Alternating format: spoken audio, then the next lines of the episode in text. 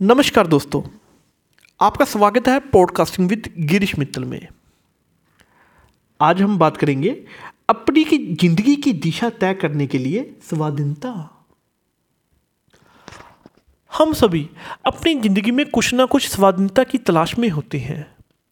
हम स्वतंत्रता से जीने की ख्वाहिश रखते हैं और अपने जीवन को स्वतंत्रता के रास्ते पर लाना चाहते हैं।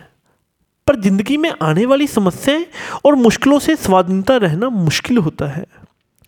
इसी समस्या का हल हमारे पास है।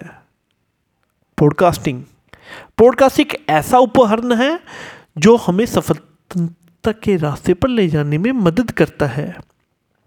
पॉडकास्टिंग में हमसे अलग अलग विषयों पर बातचीत होती है। इसमें हम अलग अलग विषयों के बारे में जानकारी मिलती है और हमें अपने जीवन में स्वतंत्रता के रास्ते पर ले जाता है। एक अच्छी पॉडकास्टिंग में हमें अन्य लोगों के अनुभवों से जानकारी मिलती है।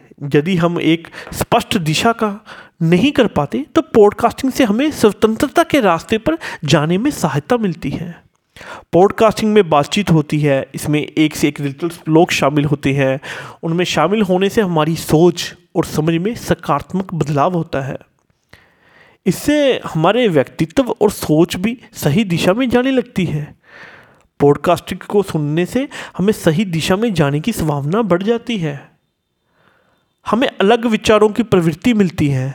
हम अलग लोगों के जीवन की बातें सुनने को मिलती हैं। इससे हम अपनी ज़िंदगी में स्वतंत्रता के रास्ते पर बढ़ने का मार्ग प्राप्त करते हैं। इसलिए वर्तमान समय में पॉडकास्टिंग हमारे जीवन में स्वतंत्रता के रास्ते का एक महत्वपूर्ण उपकरण है।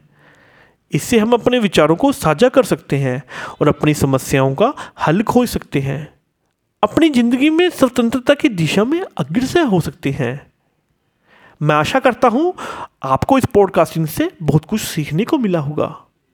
धन्यवाद। जय हिंद।